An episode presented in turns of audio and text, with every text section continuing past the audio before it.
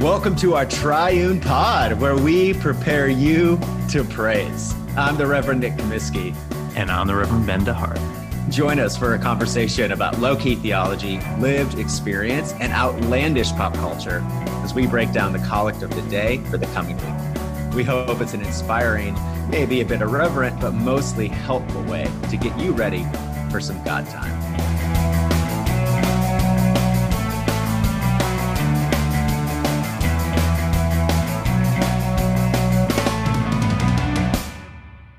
Nick, what is going on? Uh, not much, man. I'm doing well. How are you? I'm doing great. Hey, next week we begin our brand new season on the Psalms. We're going to get super devotional, super religious, super pious.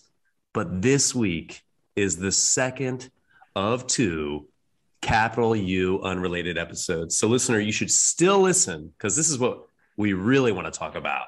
But if you're waiting for the Psalms, if you're waiting for the devotions, next week, season two starts. Be there Wednesday. So, I want to begin by introducing a character who's been mentioned on this show countless times, maybe five to 10 times. I feel like we, I bring up Adrian quite a yeah, bit. So. You should say right now, we're not talking about Fleming Rutledge. yeah. That's true. My, my, the love of my life, the theological of my life, we'll get her on later. But uh, today is my oldest and longest friend. Adrian Truscus is here with us. And I just want to say hello. How are you doing? Welcome to the show. Ben, I am thrilled to be here. Nick, I am honored that I got the invite. I am super excited. I want to start off by congratulating you two by having one of the most popular two and a half percent podcasts in the world. Thank you. You heard it here, people. Putting this on my resume that I was on this podcast. yeah, hopefully, it works out better am, for you than it does for us. I am thrilled, and I just really want to say from the bottom of my heart, I love what you guys are doing. I love creators. Thank you so much for having me. Well, so Adrian, glad to have you here, Adrian. Here's we, the reason why I wanted you to be on this podcast is I feel like you embody what is great about America you are like and you are a, a, a success story. What how old were you when you uh, came to this land of golden shores? I was nine. Nine. And yeah. you were born where were you born? I was born in poland. Wow. And then you came yeah. to central jersey? Yeah i came in central jersey that's right. Yeah my my dad moved when i was three. My mom moved when i was six. I was with my grandparents then i moved when i was nine. Do you remember your thought process as you were like getting ready to come here? Like, you, I'm assuming this is like, we're like the same age, right? About so yeah. you, mm-hmm. we probably went on like a computer, like Googling America. Like, what, what, how did you process that? Yeah, man. I'm like, to, to be honest, like I remember all of it because it was such a big deal to come. You know, everyone at that time in Poland wanted to come to America. Everybody, everyone was attempting to. At least everyone I knew it was the end of communist rule. So we were destroyed by Nazi Germany. The Russians um, defeated Germany. A lot of times we learned it was the, you know, the Allied forces, and they really did. But it was really, it was Russia that came through. So then they took over Poland and they ruled us under communist rule. Um, it's it's really funny actually that you say this because my grandmother used to always say the militia used to come by the house and arrest people. But when you say policia, that's police. So I always police and I always like, why do you say militia? It's the same exact word with the M or P.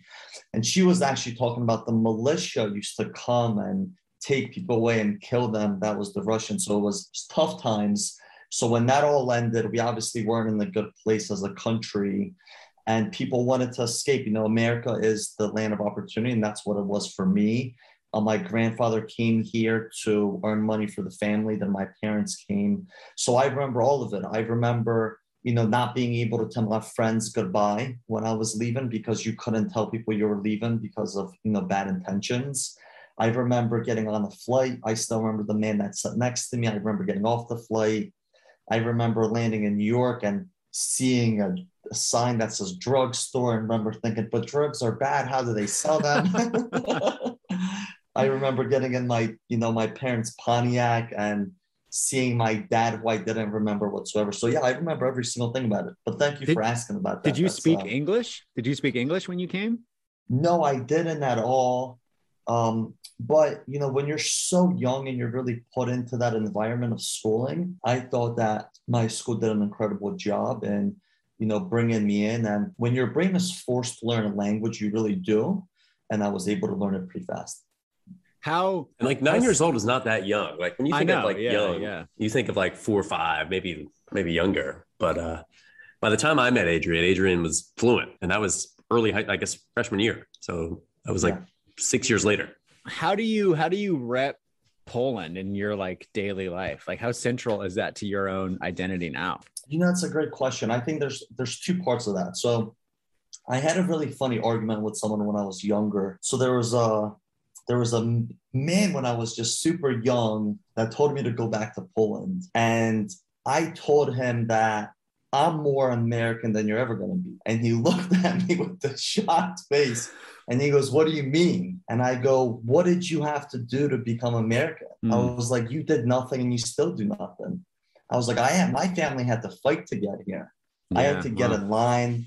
I had to wait. I had a lawyer that took all my family's money that wasn't really doing anything for us. I had to take a test. Like I had to fight to get to become an American. You did nothing. So I think that's the first thing of co- how I feel about being in this place. And, you know, I love this country with all my heart. I think it is the greatest place in the world, and I'm going to forever feel that way. So I feel like, how do I rep Poland is a tough question because I don't know if I do. I think I rep my family and how I was raised. And I think I specifically think of my grandfather and the things that he taught me as as a child, which is like how important education is, that through hard work you can accomplish anything, um, that you have to be able to run through walls when someone says no to something that you believe in, that you have to stand up for what's right, that you have to stand up um, when people try to push things that, that are not right. So I think that's the kind of ideals and the things that I live with every single day. Um, and I don't feel like they come from a location that you're born. Um, I think they come from something else. which is actually a perfect segue for us because I had no idea, knowing you these 20 years, that you learned that from your grandfather. Adrian's always been about like, Adrian has never taken no for an answer. Of all my friends, most of us are just like, okay, it's not going to happen. But Adrian doesn't really believe in no's. And I think that's kind of brought you to where you are now. And even though I've known you forever, I still don't have a clue what you really do. So would you explain to us what do you do? what do you want to be? What's going on in your Yeah. life? Well, what I want to be is a long story. So we're, we might have to skip that one for now. So, what do I do? So, you know, my whole career has been in tech. I have been in digital technology my whole life. So, so what that means is when you engage with an app, when you go on the website to buy something, um, when you are, um, when you put in your information at a point of sale and store, you know all of those things i have i have worked with my entire career. What i do now is i work for a global company. I'm an executive that runs salesforce programs.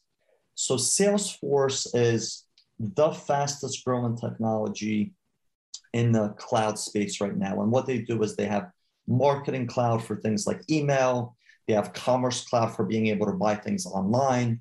They have service cloud for things when you call into a service center they have Sales Cloud for when you're tracking your sales, and they have a lot of other incredible things for analytics, for integration. So I am an expert on that platform. And what I do is I work with various companies globally, and I work with their executives, and we try to figure out what is it that you want to get better at. Do you want to get better at recommending products, engaging with your customers? You know, resolving their issues faster, all of the things that were really accelerated by COVID, but have been around for a long time. So I come in and I try to help these brands figure out where they want to be. And then once we figure out the vision, we help them deliver that through the use of technology, with my um, specialty being Salesforce. And that's Yeah. what I do day to I, day, Benny. I still can't really explain that to anyone, but fair enough. so um speaking of the cloud uh no i'm kidding uh what but I, I i feel like we jumped too much into adrian now and i want to i still want to go back to that the mists of time and the uh specifically the mid 90s or late 90s when you first met the reverend ben dehart what was Oh, your first man. impression of ben and how has that not changed over the years Young Ben. Well, I have no idea what I want to to start. I want to start off humbly, Nick. Am I the reason Ben is a priest? Yes. Okay. so I'm gonna. I want you to close your eyes when I tell you the story. So it's they're closed, listeners it was it wasn't 90s it was 2000s and we're in high school and i have a girlfriend that goes to another high school she's a soccer player and i tell I've recently met benny and i tell ben would you like to roll with me to a party? It's going to be like five of us and the whole soccer team. Ben looks at me excited a little scared and says i'd love to. So we go out um, we we go to this party. It's a you know my my first love's house. We're partying. Are we drinking? Maybe. Are we dancing? Obviously. So we're having a little dance off and i need a refill. I go to the drink station and for some reason ben has his bible out. And Bo- ben is sharing bible quotes no With- way. This with the is not soccer real. team. are you serious? Is this real? I have no memory of this. i know. That's the problem ben. So the truth is is that from sophomore year of high school we have called ben the preach. Okay. Ben has always been a lover of god ben has always been religious. And we started calling him the preach. And it all just so happened that a decade later he really did become the preach. Did So- did Ben's love of God's word help or hurt him with the soccer team? oh completely hurt him It Oh yeah, that's what I thought. Yeah, it was downhill from then yeah, yeah, yeah. All right, that's good. Yeah. So Ben obviously had this beautiful religious foundation his whole entire life. Um, he and I think that really embodies who he is and and why we are, you know, best friends, soulmates. But I think other Ben things. Um, ben was always incredible at school. Um, I, I feel like he was always ex- exceedingly mature among um, you know, the high school crowd where he really didn't need to make a lot of the same mistakes a lot of the other people were making. Um, he was he was always extremely kind. Um, he was always, and to this day, a horrific dresser, um, which which was still breaks my heart every single day. Which is why I just Um, use the wear the clergy uniform now Yeah, everywhere. and he, he gets like the athletic clergy uniform, which is pretty cool. But I, so we, Benny and I have been friends for 21 years now. And we have spent thousands of nights together. And I can't think of a single argument we have ever been in, Nick. I think that's pretty powerful. That is unbelievable. Um, well, if you could change anything about Ben, what would you change and why? What would I change about Benny? I'm scared. Now, I, I don't know. I don't know if I I don't know if I would change anything. I would love if he would become a little more stylish, but then like that would reduce so much of His charm. the the no yes charm, but like me being able to make fun of him every single day, like I Uh, so did yesterday. what is he like? How in what ways does his style infuriate? Is the wrong word. What what is how? Why does he dress so poorly? How- This is Well, like context, people. Context. Adrian was voted best dressed our senior year, so let's let's keep Oh. that in mind. it's true. It's funny. You know, it's just it just needs work, Nick. I think it just the coordination, Okay. the Okay. fit. But you know, Benny's getting better. And I think the good news is, is that he is so handsome, he just doesn't care about the clothes. That's true. That's true. That's right. Is there That's exactly is there right. a is there a celebrity or, or fashion icon that Ben could, in your mind, kind of model himself after a bit more? Like who Do you is think the Queer icon? Eye is coming coming to my door after this? If you're you listening, know, I'll I don't it. know. I don't know. You know, he's he's so charming and handsome. I think he can get away with it. Okay, that's fair. I think the nice way Adrian used to talk about this when we were in high school is you used to say, and I I totally thought this was a compliment and like I received this as like, you know, the religious Ben was like, oh, happy about this. You used to say, Ben, you're just not a materialistic person. And I That's admire that about you. But I And it's think true. what he really meant by that was like, you don't know how to go out your front door. no when you're not but like that's that's the magic of who you are i think is i can always come to you and you're just you're just all love always and i feel like people who are materialistic can't be all love because a lot of their love goes to things and you don't have that which i think is is powerful and it's why you're one of the greatest people i've ever met wow. Wow. I, I didn't even pay for this. That was that was moving. Unbelievable. Well, you heard that, friends. You heard that here. uh, so moving on away from me in true humble fashion, false humility fashion. Um, Adrian is newly married. I did the wedding. We were in Florida on an island south of Tampa. Uh, and I just want to ask, like, how's married life, and what what what advice might you have for those of us who can't seem to find the right girl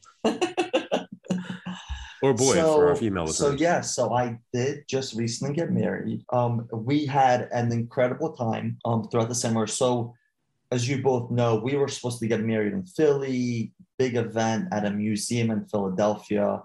Covid messed with that. So instead we scaled it down from 150 people to 40 we rented this huge place on the water where everyone stayed in with us. We had a ton of rooms it was so so much fun. We really got to engage with the family. Everyone got to meet our friends and you know cross pollinate which was incredible. But you know marriage the right now has been incredible. Um i feel like nothing really changed but i feel like i am a little more romantic right now like the ability to say my wife um and to know that that's like the person i married. So it's been very special. I am I'm humbled by it. I'm happy with it. It's been nothing short of amazing so far. And I'll vouch for Alyssa, who we're going to make listen to this, even though she said she's listened to our Trying Pod, but I'm sure she hasn't. But uh, she is delightful. She's Italian. She's a nurse. She is the most clean person on the planet who will clean up It's after true. you, even if you don't ask. Uh, but Yeah, she, she- is I'm so lucky. And You so really my are. whole entire life, Nick, I said I wanted to meet an Italian nurse at Barnes and Noble. So I have an Italian nurse. Sometimes I tell her I might have to go back to Barnes and Noble to fulfill the prophecy. But for the What? time Where did that dream come from? That's so so specific. So Is that what they thought about in Poland as the ideal American? no, I don't think so. So, so great question. So, Italian, you know, I, I love Italian cooking. We went for a honeymoon in Italy. I think they're a loving culture that loves to eat and focuses on family, and all those things are very true for her. I have a lot, a lot of friends and people in my family who are nurses, and they just care for people. They're selfless. They look out for other people, and I feel like it's an incredible talent to, for our kids in the future.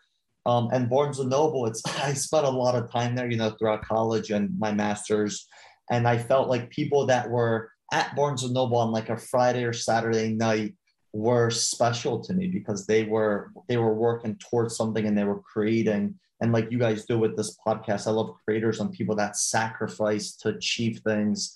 And i think all great things require sacrifice. So those three things just just stood out for me nick. Wow.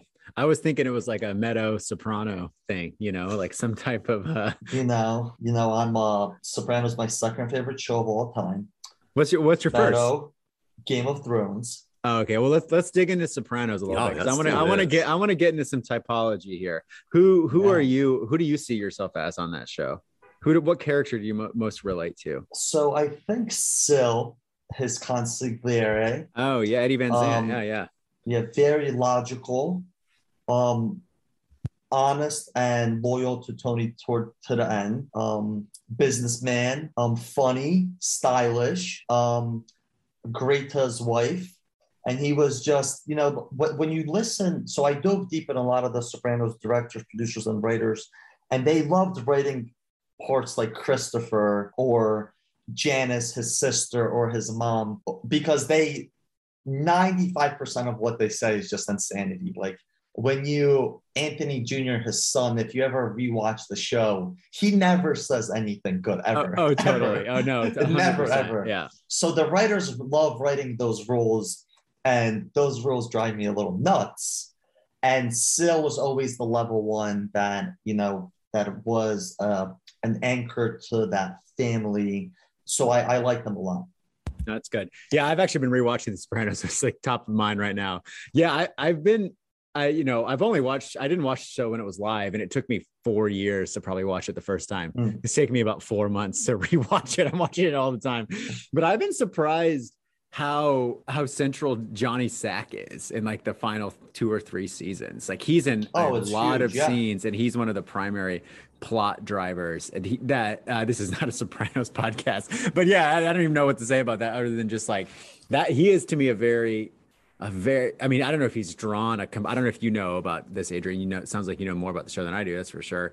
If he's some composite figure of a different mobster or something but his like the way he's in but not of and his like ruthlessness once things get going with little carmine.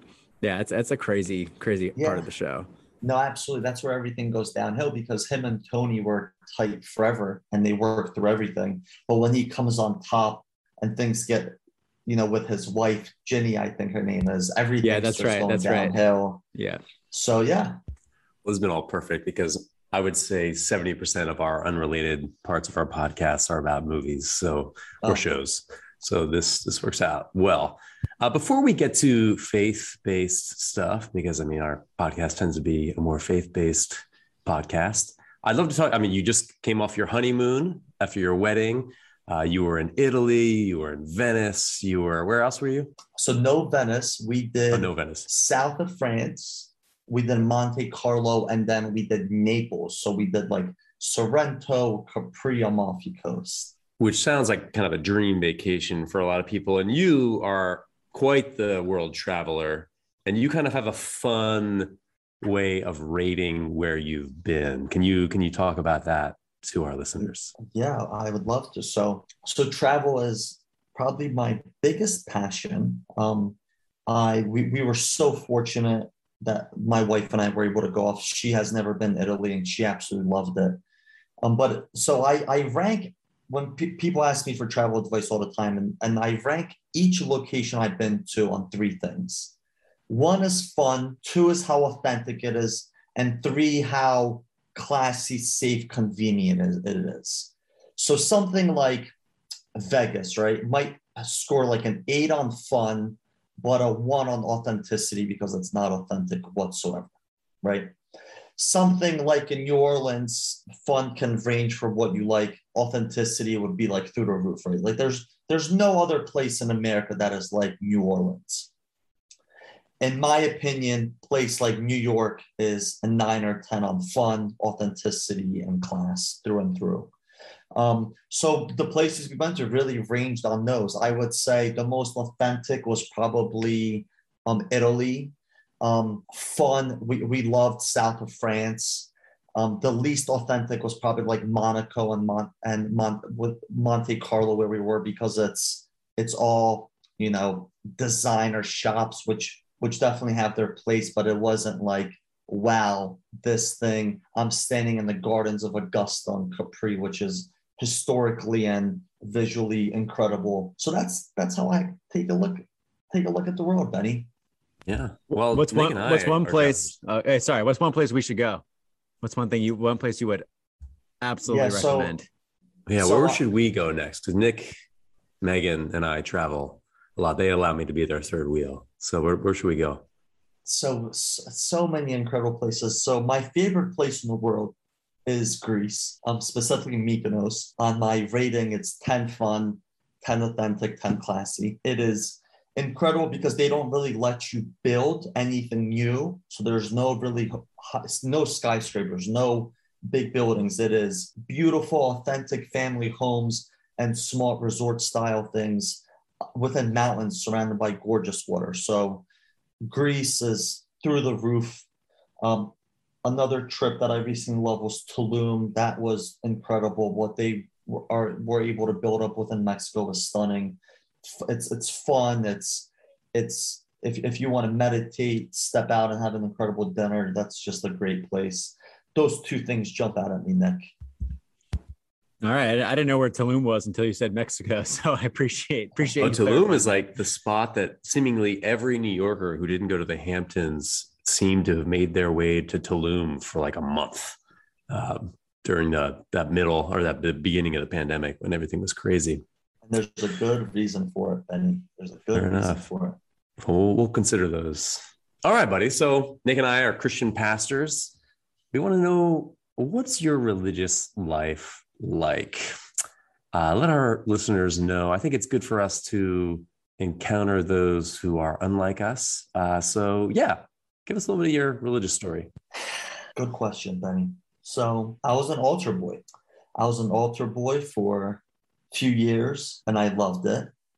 Um, I think growing up in Poland, which is majority Catholic, accepting Jesus and God and Catholicism is just a part of your upbringing. You really don't question it. It's interesting how I moved away from that.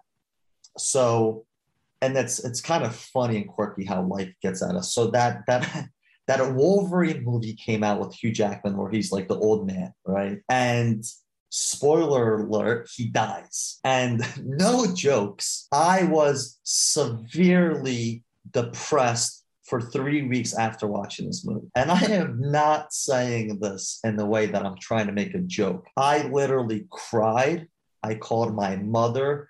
I was severely depressed because I don't know what I was emotionally feeling, but Wolverine was this, you know, strong figure, and he's a inc- fun, incredible force in the X-Men series. He has to be one of the top ones. And when he passed, I I had this incredible feeling in my heart that said, wow, I am definitely going to die too.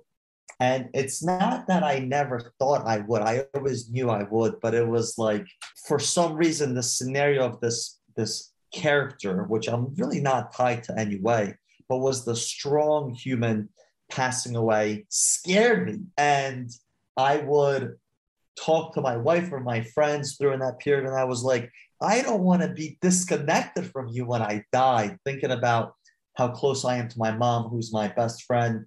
And I remember calling her crying, thinking, I don't ever want to be disconnected from you and disappear and not have your love anymore. And I realized through that journey that I knew I was going to pass and that it's okay. And I, sh- I really shifted th- towards atheism and I think it's even tough for me to even say that word because that word scared me and that always kind of scared me. But I really did. And I think as I sit here today, if I was a betting man, and I am a betting man, I would say that God, I believe God doesn't exist. Now, there's a lot of duality within that, as is there a lot of duality in everything we feel. I think first is I have a desire for there to be a God because I think the God story has so much more beauty to it that we continue on and that we can continue to be. Um, I I have a complete and firm belief in karma. I believe that there is a universal energy of karma, which I think in some ways contradicts the God story in the, in, in the way like if there is no God, and we're just animals on this planet. Karma shouldn't really exist, I think. Um, so I, you know, I sometimes find myself wanting to find something and having something that's there, and I haven't. Um, and that's kind of like the duality I live in. I, and I think to finish that, I think I had a really interesting thought where it was when I was scared after watching this movie and fearful I changed my mind slightly to say, why do I feel like I need to live forever? I thought it was a selfish thought. I thought it was like my ego saying, but I'm me and I should live forever or I hope to live forever. And I really moved away from that. And I really changed my mind towards I am so lucky and fortunate to be alive. One, that that my mind is here. Two, that I get to be in the setting and the fortunate life that I get to live now. And when that is over, it will, it would have been enough. It would have, it would have been enough already what I've lived and experienced with love and excitement and experiences that I had. Um, but that's that's where I'm at, Ben. Yeah, no, that's fair. I, I, I have noticed through the years you being an unbeliever, and yet at the same time, yeah, you have this very strong sense of karma, and you're really into that the the secret, the the law of attraction yeah. uh, which is, was always interesting to me. And, and hearing you say yeah. that, it's interesting because I would hear you say, on the one hand, yeah, I don't really believe in anything. And on the other hand, this kind of spiritual, religious yeah. impulse. And that you would be kind of evangelistic about it too. You would be like, Ben, if you want that, you have to attract that. And I always found that to be very interesting in my mind of like, okay like and i think that's true for a lot of people like a, a lot of folks who would say they're agnostic or, or whatever tend to yeah just like we christians at times not be completely uh, coherent or or uh, consistent uh, in our beliefs and i think for for those of us who are christians probably 99% of us listening it's it's i think it's interesting to hear these stories because a lot of times i tend to approach unbelievers or non-christians like i would approach my secular family thinking that they are completely secular, that they do, that they only really have spiritual questions when they have their like breakdowns at three o'clock in the morning when it's like the opposite of your experience. Like, I know I'm going to die. I don't want to die. Um, yeah. I find that all really interesting. So, yeah, I mean, so it sounds like you've mentioned dealing with anxiety, dealing with this traumatic experience watching this movie. And I think that's a good segue for us to talk about uh, this center that you created, this anxiety center. Uh, I know that, and you can get into this as much as you want, you've dealt with uh, a lot of anxiety in your life and you've received a lot of help and gotten through all that. So, yeah, tell us about Anxiety Center. Yeah, I would love to. So, so I've I, have i have spent a lot of my time, my life you know, working a lot if it was a it was school or work. And I've always been a type A overachiever. So, you know, getting high results has always been critical to me. And about seven years ago, I was working, you know, implementing this loyalty technology, working at an incredible firm. And I went from being exceedingly healthy, and I mean, you know, in the gym, eating well, fit, to very anxious. I've I've never experienced a panic attack in my life. I never felt um, anxiety until about seven years ago and it hit me, and it was by far the scariest thing that's ever happened to me. Um, it lasted a this whole tobacco tobacco lasted about three to four months, and it was the most terrifying thing that ever happened to me. I lost control. Um, it, it all really stemmed from my lack of sleep because I was working so much. But I would have these really scary panic attacks. Um, I would have, you know, trouble breathing, and then that would turn into me not sleeping, and that would make it worse. And at that time, I had access to an incredible insurance through my company. I had money to pay for whatever treatment I wanted. And I experienced something that millions of people experience, which is there is no real good way to get help for our mental issues, no matter how much money you have. Our planet, including the US, including the wealthiest people in the world, do not have real good ways to deal with that. We are not taught about that in high school, in college, um, you go to a hospital, they want to fix your broken arm, your broken leg, they want to stop the bleeding. They are not there in any way to help you with a panic attack. So here I was, someone that was um, very healthy, um, living an incredible life, you know, working at a job I love, uh, you know, traveling the world. And I, I reached a point of the scary anxiety and I would bounce from doctors in that three month period. I hated how they would resort to medicine off the bat without understanding what it was, which terrified me and still terrifies me today. Um, and you know, I, I battled through Um, I implemented a lot of different things that you know changed my life. But I started to think if I experience this, someone that is very capable, someone that's strong, someone that has the, the money to pay for everything, what does somebody else do? What do you do when you don't have the money? What do you do when you don't have the insurance? What do you do when you don't have someone like me that has an incredible network of friends and family and the girlfriend at the time that was willing to do anything that, that I needed at that time. And most of them have nothing. And it's terrifying. And it's a reason why there's so many people that are suffering. There's a, it's a reason why so many people are homeless and so many people are in prison and why I have relationship issues and why I struggle at work, etc., etc., etc. So I decided that, you know, I wanted to do my part. So I created anxietycenter.ai that's the website, anxietycenter.ai. And it is, it just shares some fundamental things that you can do um, to support anxiety. So it's things like um, meditation, it's things like journaling, it's things like therapy, um, it's things like um, getting good sleep, which is number one on my list every single day. Um, and I and I wanted to launch this as an ability that people can pop in, check out some things, read things. Um, we in no way are doctors or therapists. Um, we are a bunch of people that want to share information that helped us. Um, we we send people to, to sources that are helpful. Um, but you know, I wanted to share some things that I did that were just just so helpful to me, and I wanted to share with the world.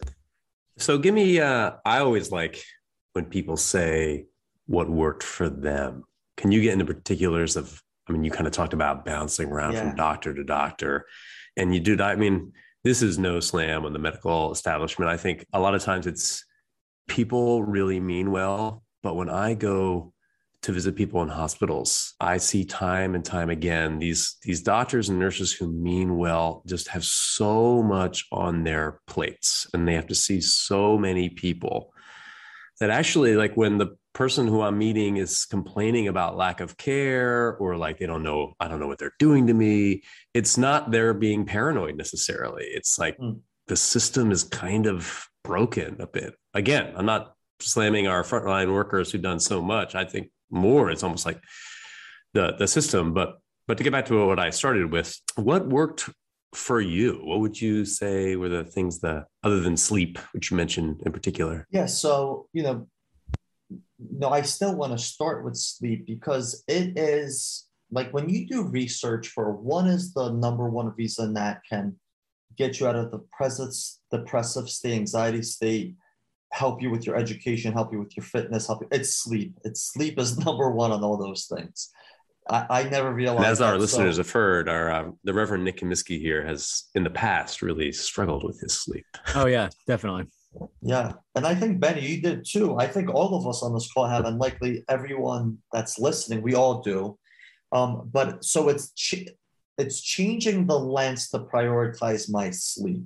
So when I enter a, a project that I know is going to make me travel to Singapore, um, sleep is going to be a priority in how I book my hotel and book my flight. So sleep continues to be a priority in everything I do um, because it's a way that we refresh. If we're learning a lot, if we're in school, if we're in a relationship, sleep helps all of those things. And it's a really beautiful thing that nature created it. Um, I would say journaling has been critical for me. I do it all the time. I did it yesterday and I will just um, I will just write. And, and I don't mean journaling in the sense of, hey, it's Tuesday. I loved Nick Sure. I did the podcast with him today. This is how I felt. It's much more like self therapy. Like I, I talk about things that I'm feeling and going through, and I map them out, and I and I just write. So, um, an example might be I might be considering a career change and I have to make a tough decision about three different options. So what I'll do is I'll write out all three and, and write out what's important to me and you know what I who I want to be in five years and how these things play into it. And it's just really getting your thoughts on paper and challenging those thoughts. So I I will put something on paper. So so I, I leverage something called design thinking. And that's what you know companies like Apple utilize always. And that's when you start with design thinking, you think of what's every possible option for this, and so and options can be crazy. So hey, when a hurricane hits, people lose internet and, and that really hurts us. What can we do? Okay, well, we can ship them phones and Teslas. Um, we can send jet skis with phones. We can have everyone have a waterproof phone in their basement. You create these crazy things. And eventually you're going to come up with an idea that's like, hey, we can send balloons up in the sky that have internet connections. And initially that idea is crazy but after a while, you realize that's the idea that works. So we kind of break out these ideas that that limit us, and we put things on paper, and then we try to find the best solution. By the way, the balloon solution was the solution that solved the internet issue, and it was thought of through this like design thinking. So I do design thinking. So if I if I feel that I'm I'm looking for a new project, I'm going to do like why, and I'm going to analyze that. If I want to change in my relationship or how I react to things or w- what I want to accomplish or if I want to get in the shape. I, I dive deep into those things to understand myself, my intentions, and that has just been really groundbreaking for me. Um, exercise. I mean, you can. There's a there's a stat on the website. Um, let me. I would love it if I could pull up. It's because it's it's just hilarious and, and I don't know if I'm going to be able to, but it's it's a website that talks about the benefits of exercise, and it's okay. Here it is: higher levels of physical activity improve the risks of all causes of morality. So it's basically saying anything that can kill you will exercise can help remove that barrier. So it's anything from you know, you know, heart disease, heart attack, anything is, is fitness. So those were some of the things that I, I started to incorporate, you know, balancing my schedule more. Um, and it's been a journey. It's, you know, it's, it's an ever evolving journey um, we experience anxiety every day. Every one of us does. Anxiety is beneficial to us because it's the reason we're alive and allowed our ancestors to survive. So, seeing it as a beneficial thing, um, I love anxiety because if I feel it, I have to know I have to think about something, or I trust my senses that something might not be up, um, might not be right. So, Benny, that's some of the things I did. I was hoping you were going to say uh, meditation, just because our for our podcast has oh, been about absolutely. prayer. So, yeah, it is. Yeah. And I should have, but and yeah, so I, I try to meditate about four times a week. I actually run a meditation one hour for my entire company every month. So absolutely meditation um, is is by far one of the best things in the universe. So Adrian, I, I spent some time on their website. It's a very cool website. Uh, I really like the book recommendation section. Listeners should definitely check that out. Uh, but maybe you don't have to uh, answer from the list that you have on the website, but maybe yeah. a cool way to end the pod. What are uh, what are three books you're you've reading or have read that you'd recommend?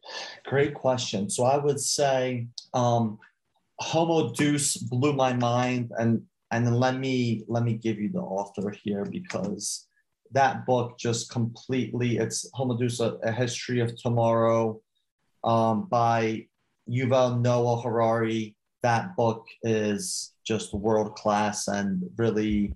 See the guy who wrote *Sapiens*. Always. It is. Yep. This is the follow up to it. So *Sapiens* is how we got here, and then this is the follow up to what happens. Um, on the Anxiety Center, on the book recommendations, the first one is going to be the Four Agreements.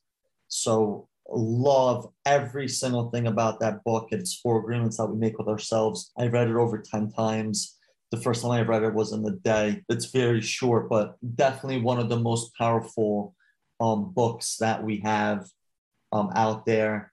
Um, and I think I can leave you with a book called Factfulness, um, which I've read recently. It was actually a recommendation from my wife, um, which is 10 reasons why we're wrong about the world and it talks about you know what's happening with education and poverty and diversity over the world and why we think um, things are a lot worse than they are. That was a really incredible book. Um, so that's another one, Nick, I would recommend. Dang. Strong, strong note to end on, man. That was awesome. that was great. Well, thank you so much for being here. And listeners, check out what what is Anxiety Center's website?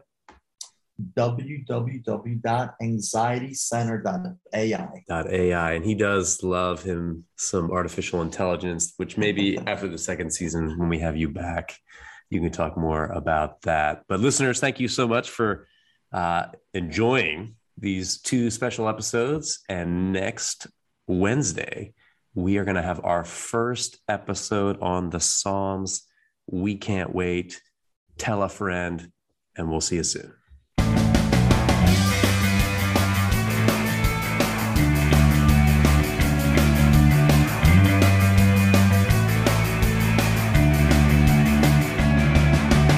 How about that episode of Our Triune Pod? Now that you've been prepped for praise, won't you do us a solid and subscribe and review? We promise to keep the outlandish illustrations coming. So be sure to join us for another episode of your new favorite